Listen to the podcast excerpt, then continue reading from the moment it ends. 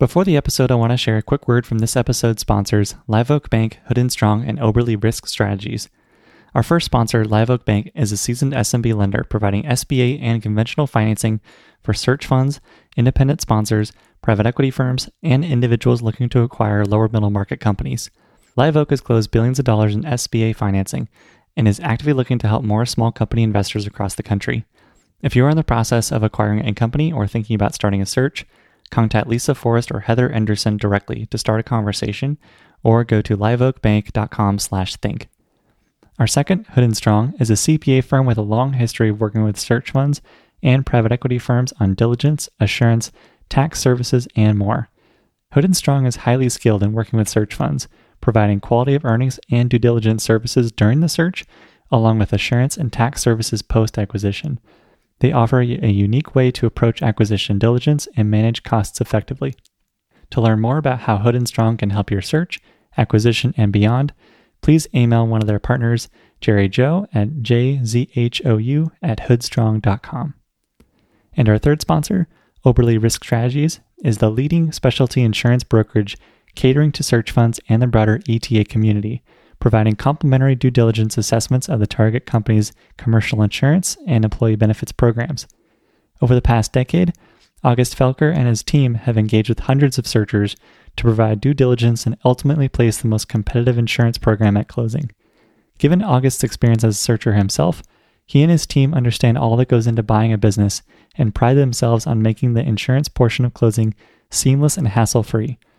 If you are under LOI, please reach out to August to learn more about how Oberle can help with insurance due diligence at oberle risk.com or reach out to August directly at august.felker at oberle risk.com. And now to the episode.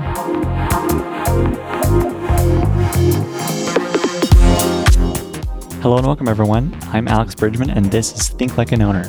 This show seeks out conversations with business owners and private investors to learn how to acquire and run small companies, with a special focus on search funds, micro private equity, and small company operations. You can learn more at alexbridgman.com slash podcast and follow me on Twitter at aebridgman. And if you like the show, please leave a review and tell a friend to help more folks find Think Like an Owner. I'm also the founder of The Operator's Handbook, a print publication where small company operators share their insights and ideas for building more effective and profitable companies.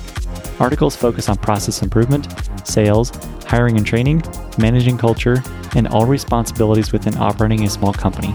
If you run a small business and are looking for new ways to grow and improve, subscribe today and join your peers in the endless pursuit of better at theoperatorshandbook.com. My guest on this episode is Collin Hathaway.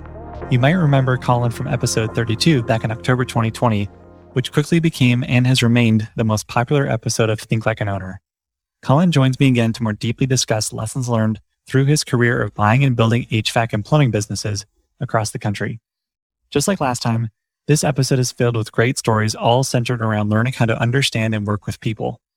Over the course of our conversation, we discuss Collin's first business acquisition in Utah that went south fast, the current market for HVAC and plumbing businesses, consequences of higher prices for those companies, both to investors and those operating, governance searchers should expect from investors, and how to build companies that enable talented team members to advance their careers. Enjoy. Thanks for coming on the podcast again, Collin. It's great to see you. It was always fun recording our podcast and then getting to share the download numbers as we went. I think our download numbers as of today, November 3rd, are 4,329 downloads on our original and then 2,400 on a rerun. So I think I'd say you're uh, well known and popular among our listener base. So, first off, congrats on that one we pulled a few folks who listened to our first episode for different questions they might want to hear a little bit more of. And one that a couple people brought up was hearing more about the Utah business that you had invested in. It sounded like it was a bit of a roller coaster. So I'd, I'd love to hear just a little bit more about that one. Sure. And thank you again for having me. And I've learned a lot from you and from this podcast. I've listened to a bunch of the podcasts. And as you know, I was a little skeptical and I didn't think anyone would want to listen to my story. So it's really neat. And I appreciate it. A bunch of people have reached out. So thank you for the opportunity. It means a lot to me. So thank you. If I'm going to talk about Utah, means my kids probably won't be able to listen to this one either, since I think it involves a couple swear words and some illicit drug use. But yeah, the background of that is it was 2010.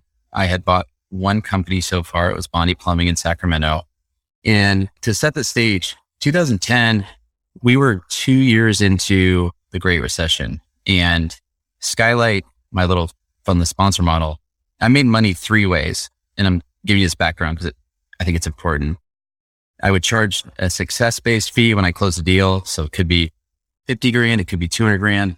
And I was broke, like no money and enough to pay rent, but not that much more than that. And had a baby on the way. So it was not a great time in my history of Skylight. So in terms of making money, there's a success fee. There's a management fee, which is charging 6% to 12% of EBITDA that you take directly from the company and pay yourself with. And then you would get profit units or synthetic carry. So once I return investors capital plus some return, like 6% or something, I would make 10% of everything above that or 12 or whatever. And over time, that model changed. I stopped taking success fees. Management fees got a little more robust and the carry went up. But the reason I mention it is because I was broke and I wasn't sure my model would work. And in order for it to work, I had to make enough money to survive. And I think it's important to understand because I hadn't done a deal in two years. The management fees for my first deal were not enough to cover expenses and I didn't have any money.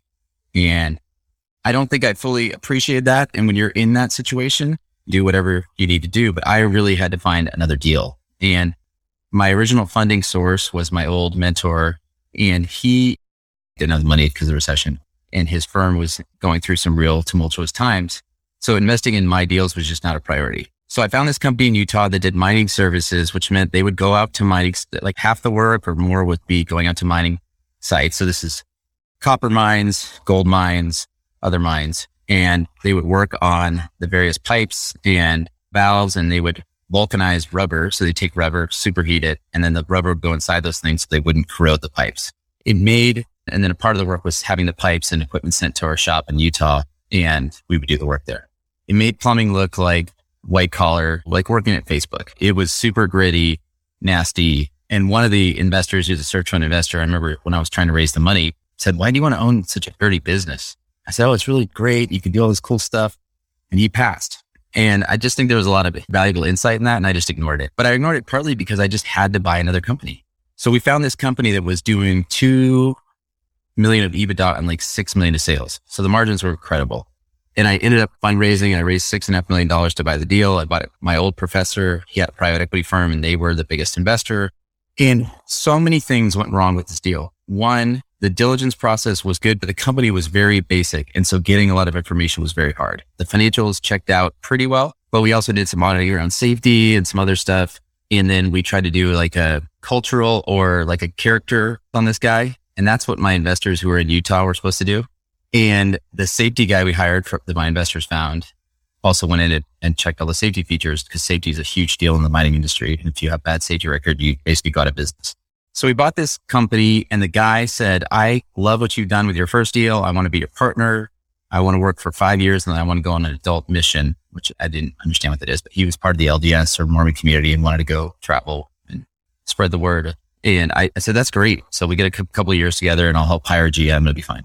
We bought the company and within like three days realized there was a huge problem. First of all, when you buy a company, the company's supposed to deliver a certain amount of working capital, which is accounts receivable and inventory, accounts payable. The guy had sucked all the AR out of the business and basically stopped paying bills, which is a big no-no. You have a thing in your purchase agreement that says you can't do that. And so we could immediately go after him for money, but he was my new partner. So you had to kind of balance that. I also quickly figured out that he had committed fraud. Well, fr- some fraud around the money, but he also had forged OSHA records. So the safety records we had that the safety inspector had looked at were basically fraudulent. They were incorrect. And he did that because if he had reported his real safety record, he would have been kicked off the mines and the business would be zero. And the third component was he was essentially buying off the buyers at the mines. So these mining supervisors would have choices of who they use for maintenance. And he would go and buy them guns, girls, gambling trips, like whatever they wanted. And that's why I refer to it as like the hookers and blow sales strategy. And within a couple weeks, I said to our board, I, which was my, that investment group, I said, y'all, this is a really bad guy. He's a really bad guy. He's been lying. And I was a little more abrasive than I used to be. And they said, Oh, you're just being abrasive. You need to go back to San Francisco. Like we'll handle it. And so they spent a little time with him and at the company. And four days later, they called me and said, okay, you got to come back. You're totally right. He's a really bad guy.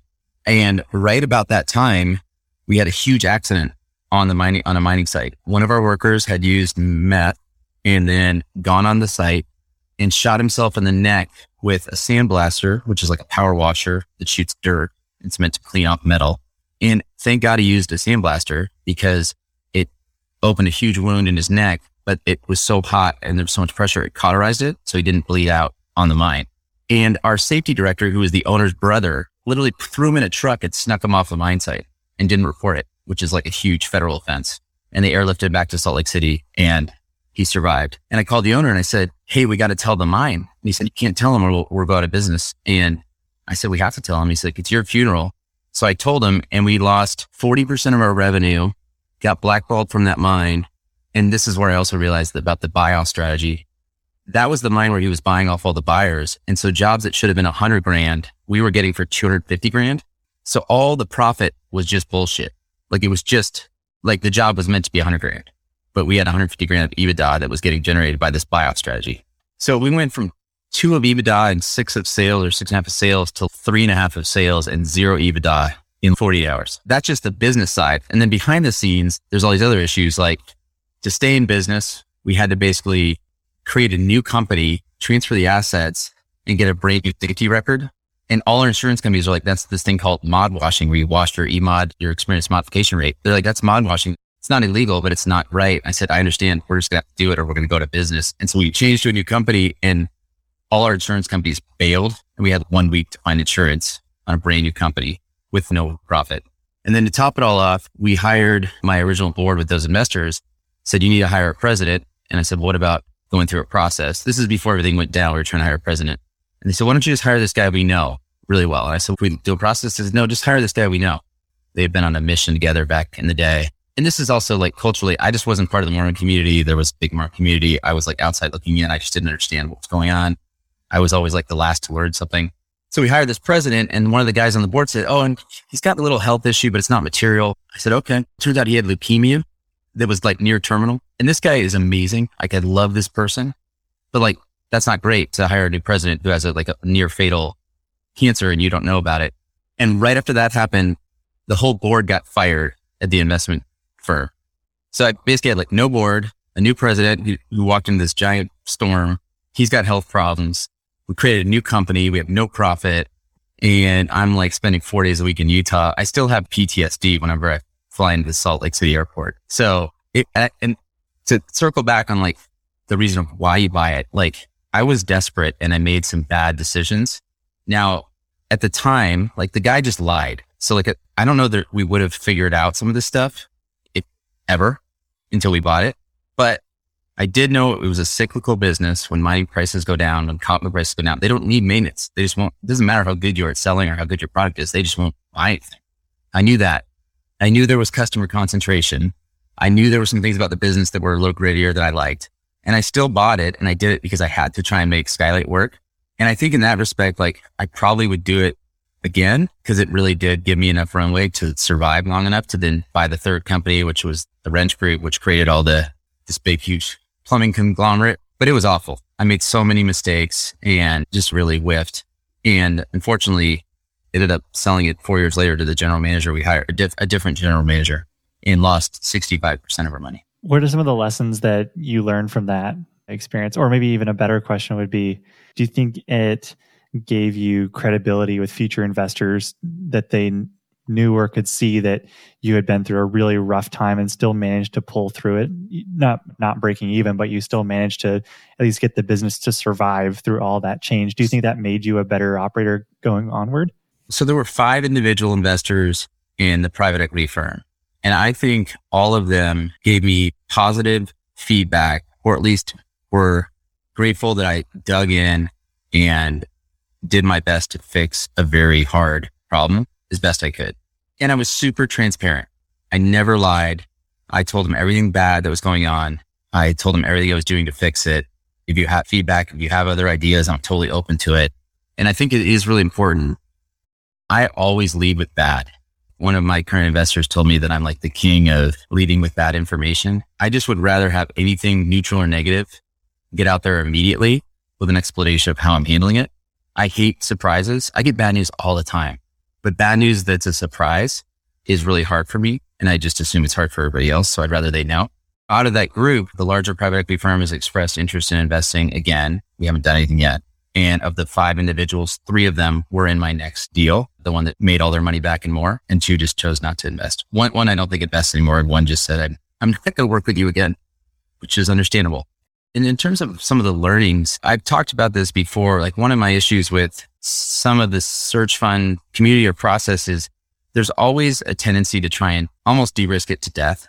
And in this particular case, there were some things that I should have accounted for the cyclicality, the customer concentration, all stuff that I knew, the fact that I didn't know anything about this business, the fact that like when I'm the owner and my wife and I had dinner, like it wasn't really clicking. Those are all things I should have thought through a little more. But the reality is the guy just lied and there's no way to get around that. And in business, there's just going to be some times where things go bad. And, and one of my big investors said, I said, my goal is to never lose any money. And he said, you'll never do a deal. You got to have some risk. And turns out I did lose his money. But I do think at some point you've got to accept a certain amount of risk. The things that I'm most regretful about is there were the things that I knew about. I just chose to overlook primarily because I was desperate, which is a bummer. I wish I could say honestly, I wouldn't do it again, but knowing where I was at that time and how badly I wanted Skylight to work, I don't know that I can honestly say I wouldn't try and do something like that again in that version of me at that time with that financial situation, I wouldn't have tried to do something to make it work.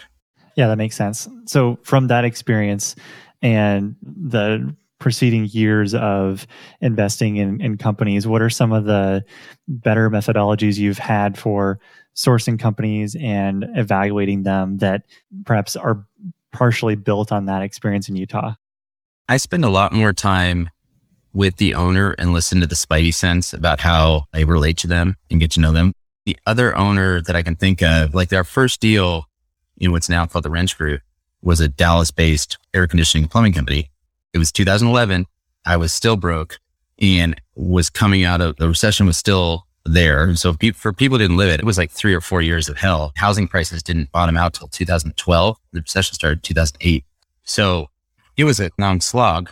And I would say out of the ownership group of Wrench Group, which was four companies, four owners. The only owner that didn't work was the first one.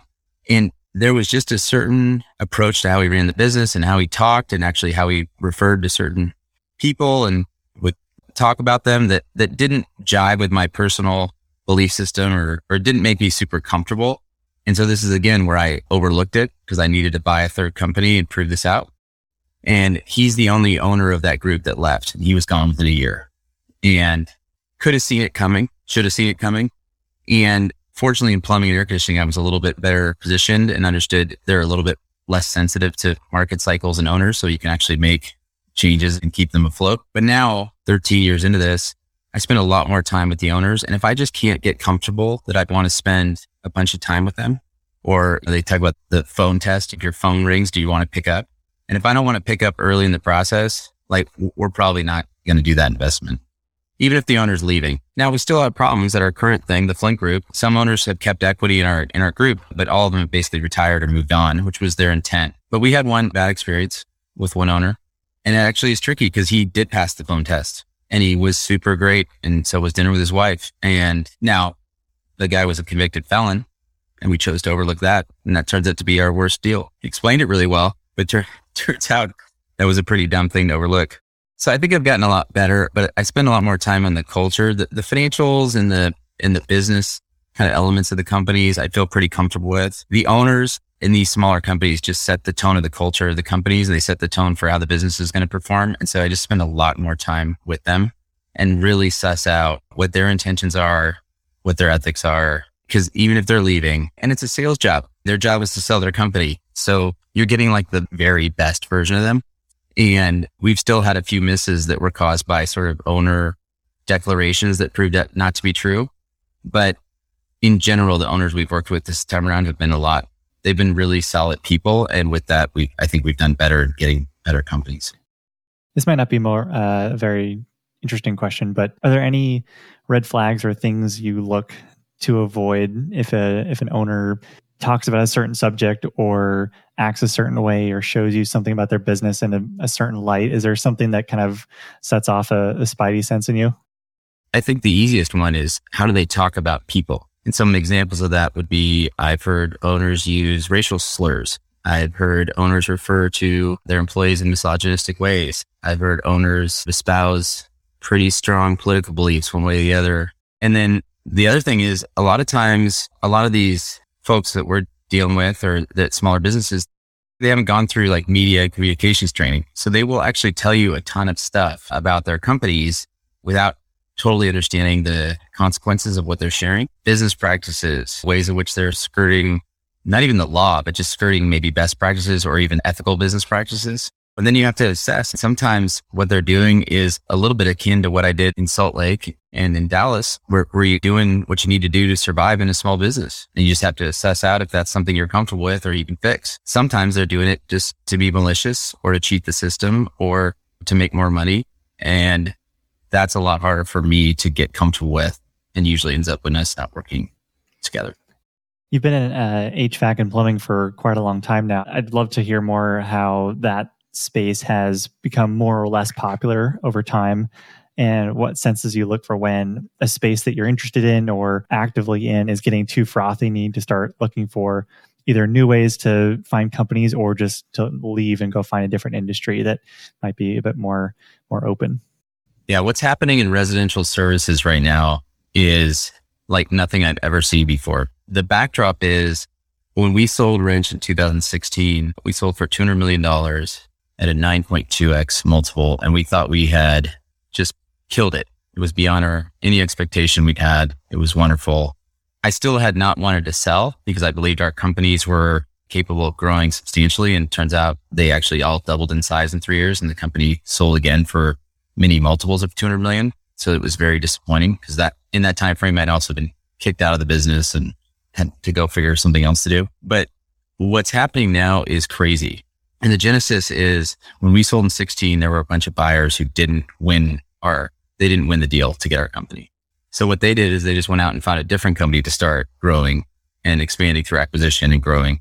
And all those private equity groups, there's four or five of them, ended up having a pretty successful run and exiting in 19 or 20. And then in that time, a bunch of other people said, Oh my gosh, what's happening here is it was really interesting. We should do it. And so more people came in in 18, 19, but specifically in 19 to 20, when the also rans from 2016 started exiting at huge prices, it started generating a ton of interest from private equity.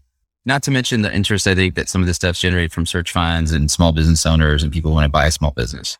And so the amount of money coming into our space is almost unheard of, except it's actually not that unheard of.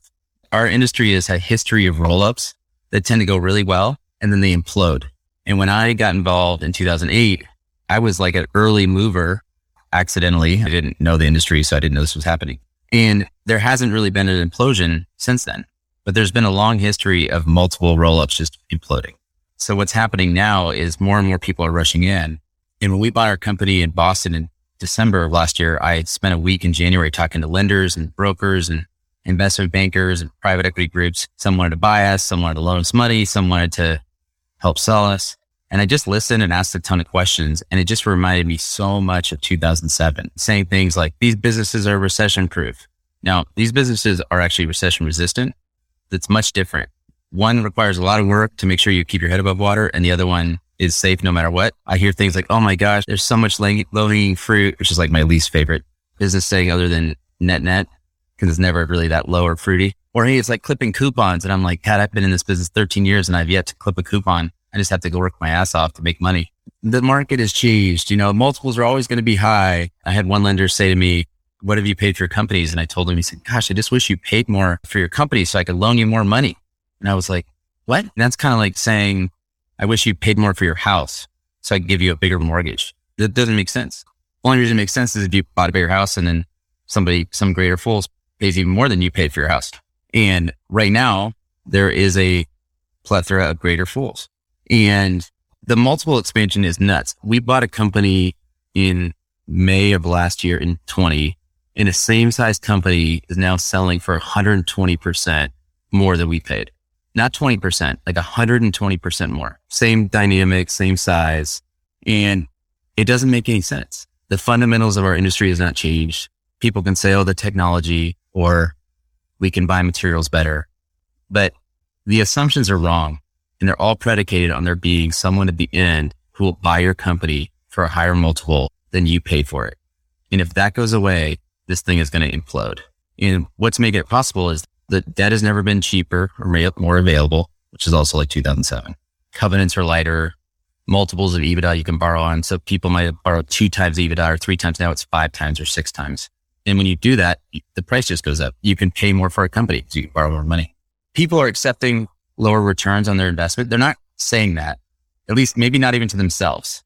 But if you're supposed to buy a company for $100 and you buy it for $220, there's a good chance your returns are going to be lower. Now, maybe not. You can borrow so much debt that your equity returns would be okay. And I can explain how that works if you want. But more debt can cause more problems if you're not operating right or interest rates go up.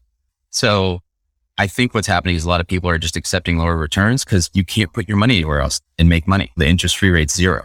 So people are willing to accept a lower return. Mm. So they pay more for a company and they're just okay with that. And then there's this sort of lemming effect. There are more people creating more groups like I created than I've ever seen. I mean, I think there's like 40 or 50 consolidating plumbing and air conditioning groups. You know, when I started, there was like ARS, American Residential Services, which was like a total disaster. And there was me. So with that competition, prices go up.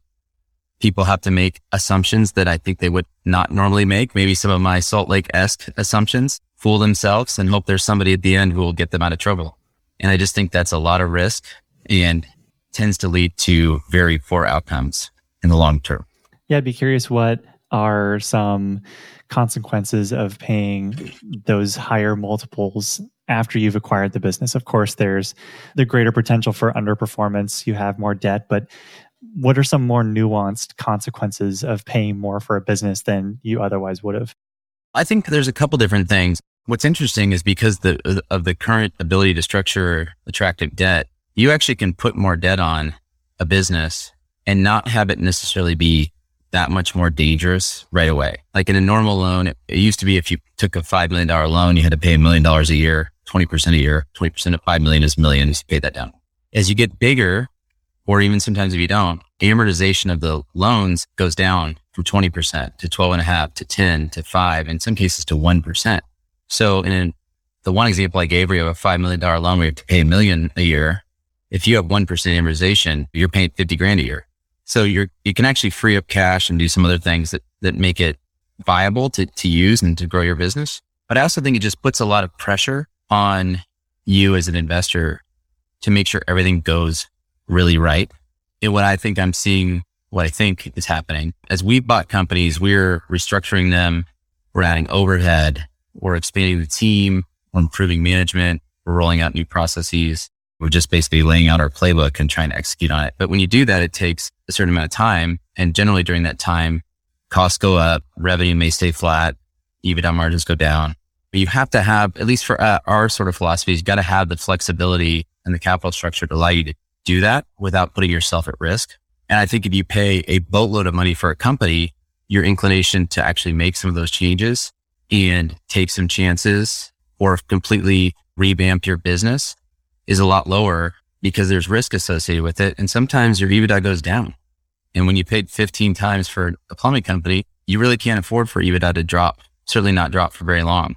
So I think what a lot of folks are doing is just amalgamating EBITDA. They're buying a bunch of companies and then they're just saying, gosh, if I can just hold it, I just need to hold it steady for long enough to maybe get a little bit of growth. But if I just add more enough companies, I can sell for an even bigger price. And I've used a bunch of debt.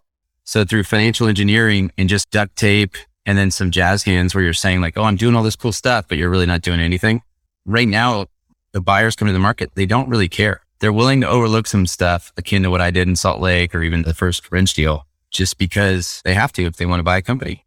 And the same thing's happening in venture capital. I mean, I just read an article saying, you know, there's more money than there's ever been. And one of the VC guys said, well, you just can't do as much diligence and you just have to pay more money or you're going to lose the deal. It's probably true.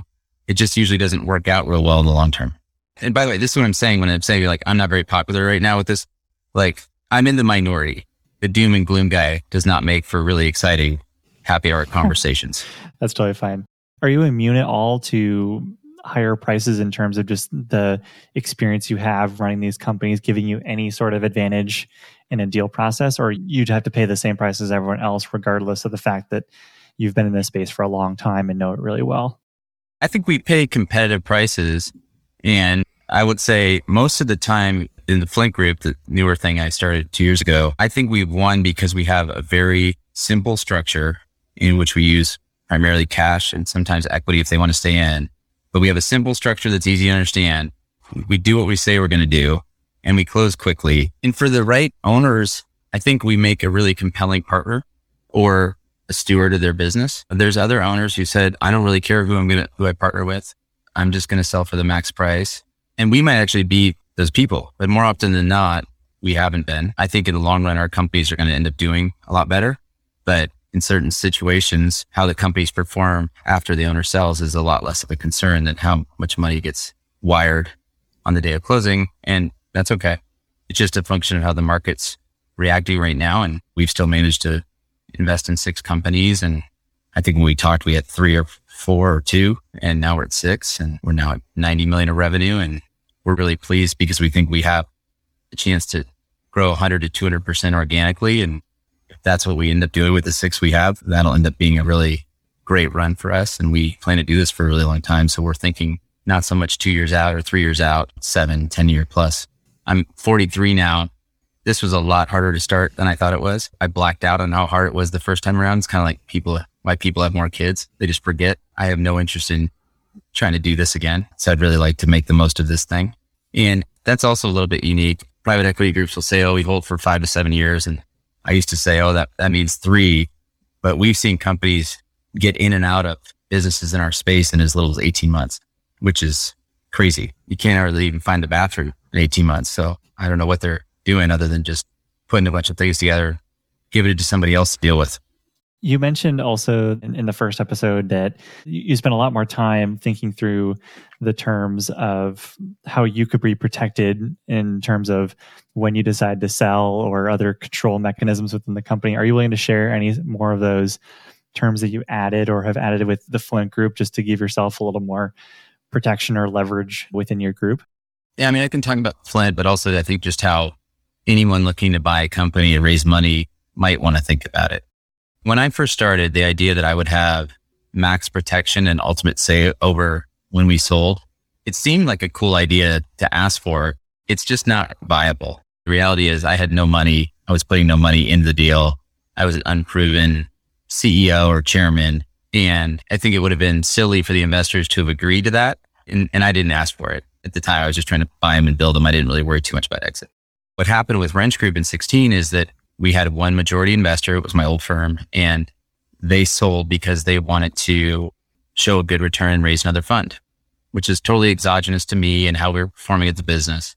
And the reality is I have mixed feelings about it. I regret that we sold since then talking to them a little bit. I think they regret they sold. We had four of the best companies in four of the biggest markets in America with great leadership. We should have just kept them and let it run. And that was proven out by the, the second sales price three years later. But it also changed my whole life. 2011, 15 grand in the bank and a baby and rental house and all this stuff. And then 2016, we sell and my whole life's changed. I have a track record and I have money in the bank and I have the autonomy to go do what I want. And I've been fortunate. And then I had the time because I got kicked out of Wrench. So I wouldn't own Guardian Roofing with my partners there if I hadn't had that experience and the money. And I don't know that I would have raised the money for Flint if I hadn't had that exit because then I'd just be still in it. So everything works out like it's supposed to. So I think for searchers or young people, it's just unrealistic to think you're going to have a ton of say on that. You'll have some say because you're ultimately running the company or you're in charge of it. And I think you have more influence in that role than you realize. I think as the chairman of Wrench Group we sold, I probably could have done a better job of charting the vision and, and, and stayed involved in some capacity. And I just didn't, I, I was also very burned out. So I think I was okay with just leaving. But I, I think I had a little bit more influence than I realized at the time. With Flint Group, the way I structured it is a little different. Some of it was just, I raised $30 million from 26 investors. So there's certain governance points you can make when you create a, we raise a $30 million fund and we have an operating company. It's a little wonky, but even if you just bought one company, if you have 26 investors, it's really hard for any one investor to have too much sway over what you decide to do. unless it's one person putting in 90% of the money and then there's 25 more people with no money. So I had a pretty, not diluted, a diverse investment group. And frankly, the goal was that we have an investment committee where there's three seats. Now it's five seats. And I had one seat on the three seat board and two seats on the five seat board. So I made it so that I would basically have to get voted against by everyone to have it something go against what I wanted. And honestly, if they all voted against me, like it probably was worth a bigger discussion on why we were not aligned. And then I just picked people this time around too who understood a lot of the people I'd been talking to for years about what I wanted to do and why I wish we held it longer. So we just picked a bunch of people who were a little less concerned with two and three year IRR and were much more concerned with how do we build a really great company that probably could generate a great cash return in seven, ten years, but also that could just continue to grow and build forever and ever. The richest people I know are usually the business owners who build companies over decades. So why would, if you just think, look at that model and say, gosh, that seems to work. Well, that's what we're trying to replicate here versus trying to churn our business out in the next three years. And the other thing is I don't necessarily need to show fantastic returns again immediately because I'm not trying to raise another private equity fund. I'm not trying to become a three, every three years, I got to raise more and more money to get management fees from private equity firm. I'm trying to build a great group of companies over a really long time. And there was some governance stuff in there about how I could be protected and some other stuff but I, I just don't know if you can do that unless you have a little more experience and a little bit of a track record, which is not meant to say you shouldn't try. I just, I wouldn't even thought about it early on. If you're going to buy a business today with no track record, what what points might you try to protect yourself with, or where do you feel like a young person might have more leverage than they might think they do? I think before you start worrying about the CYA part and how things could go bad, if you're really trying to buy a business and run it, you really just want to make sure you raise the money. And you find the company, you get a good structure, and then you raise the money. I was a lot worried, less worried about how I was going to get booted than actually just the first couple parts. And then I think maybe a little naively, I thought I'd just do a good job running it. Like it won't really matter. And I think that proved out. I did get removed from many of the companies and they all did minus Utah. They all did pretty well. I think there's a lot of friction in removing somebody trying to run a business. So unless you're a total turd or the business is tanking or worse, you're both of those things. The inclination, I think, for most investors is just not to change management. Your investors might be living down the street from you, but more than likely they're like all over the country and if you go away, what's the next best option? At the very least, they have to go run a search process and hire a CEO or a GM. And we're trying to hire two GMs right now. And I'm spending like 10 hours a week on it. And it's my full time job.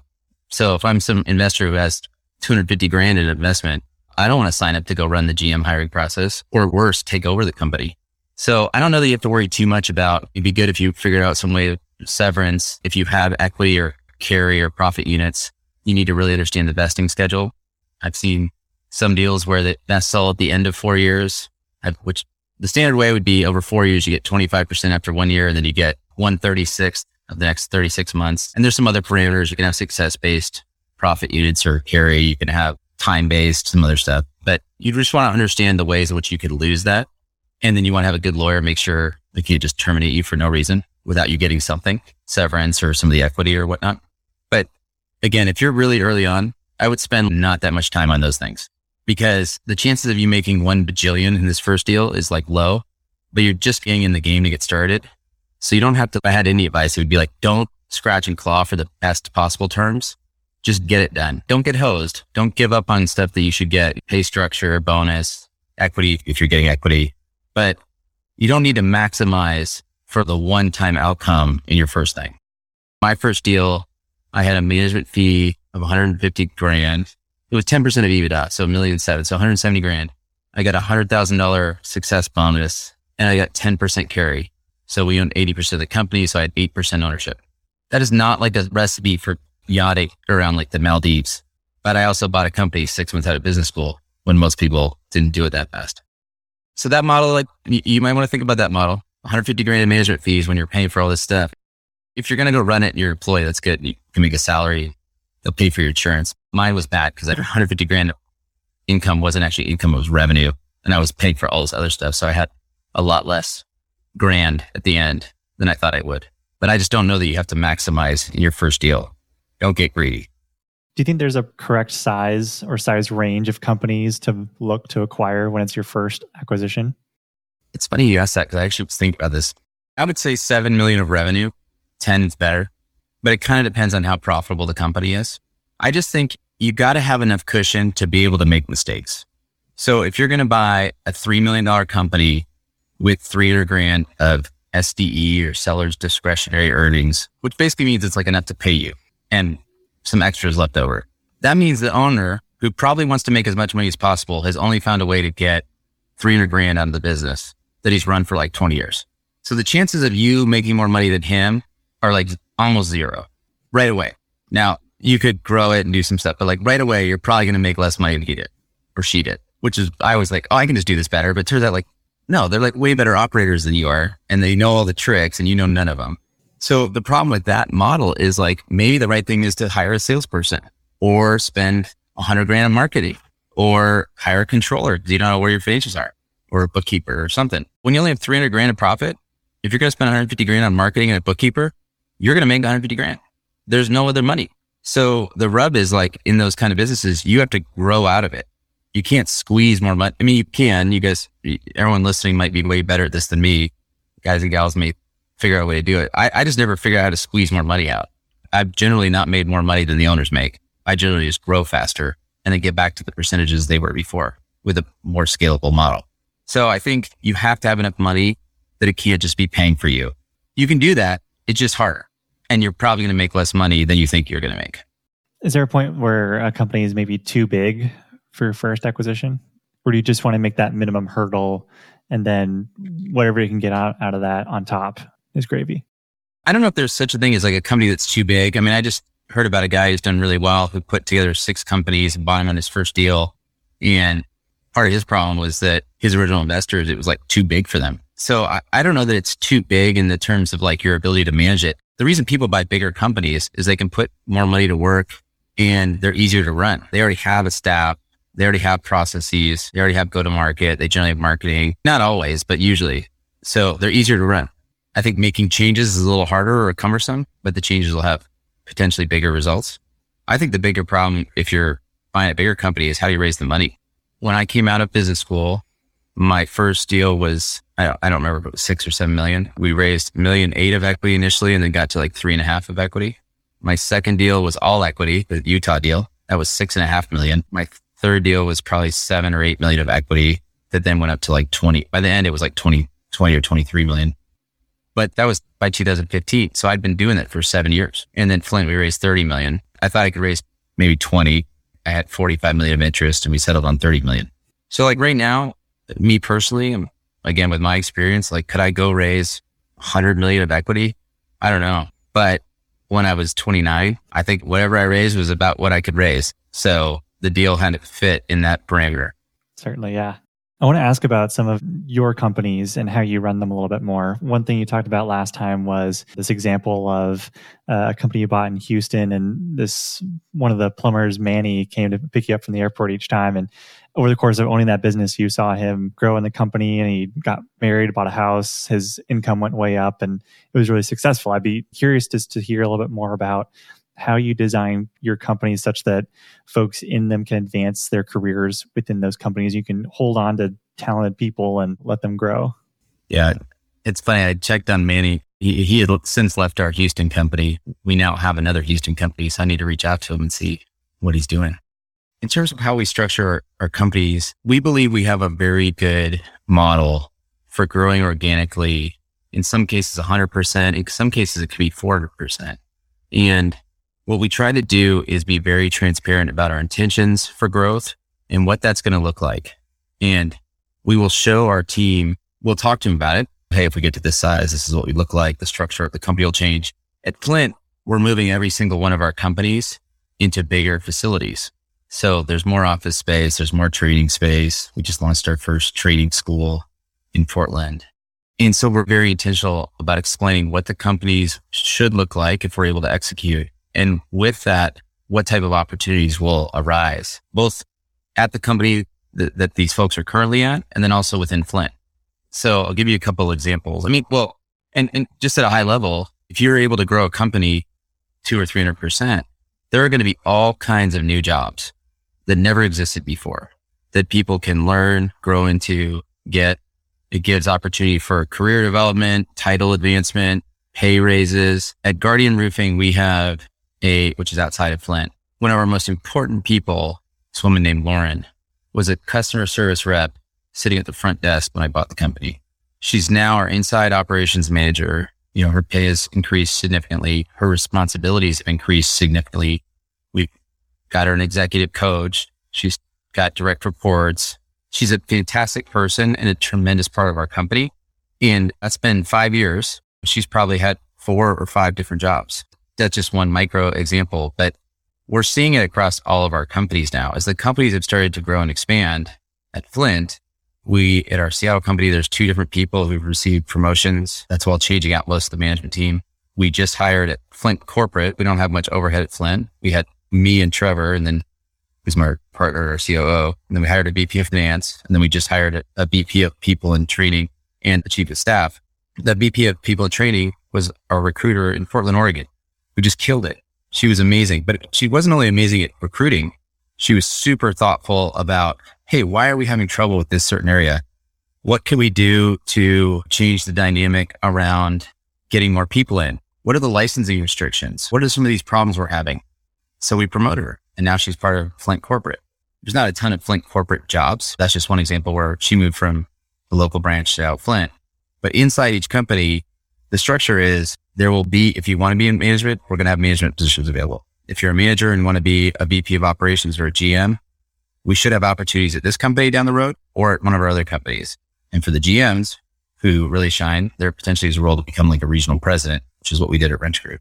So I just think it's being very transparent and intentional and then making sure you're communicating with people about what their goals are, particularly in today's environment. This great resignation, folks are very tired. They're very stressed.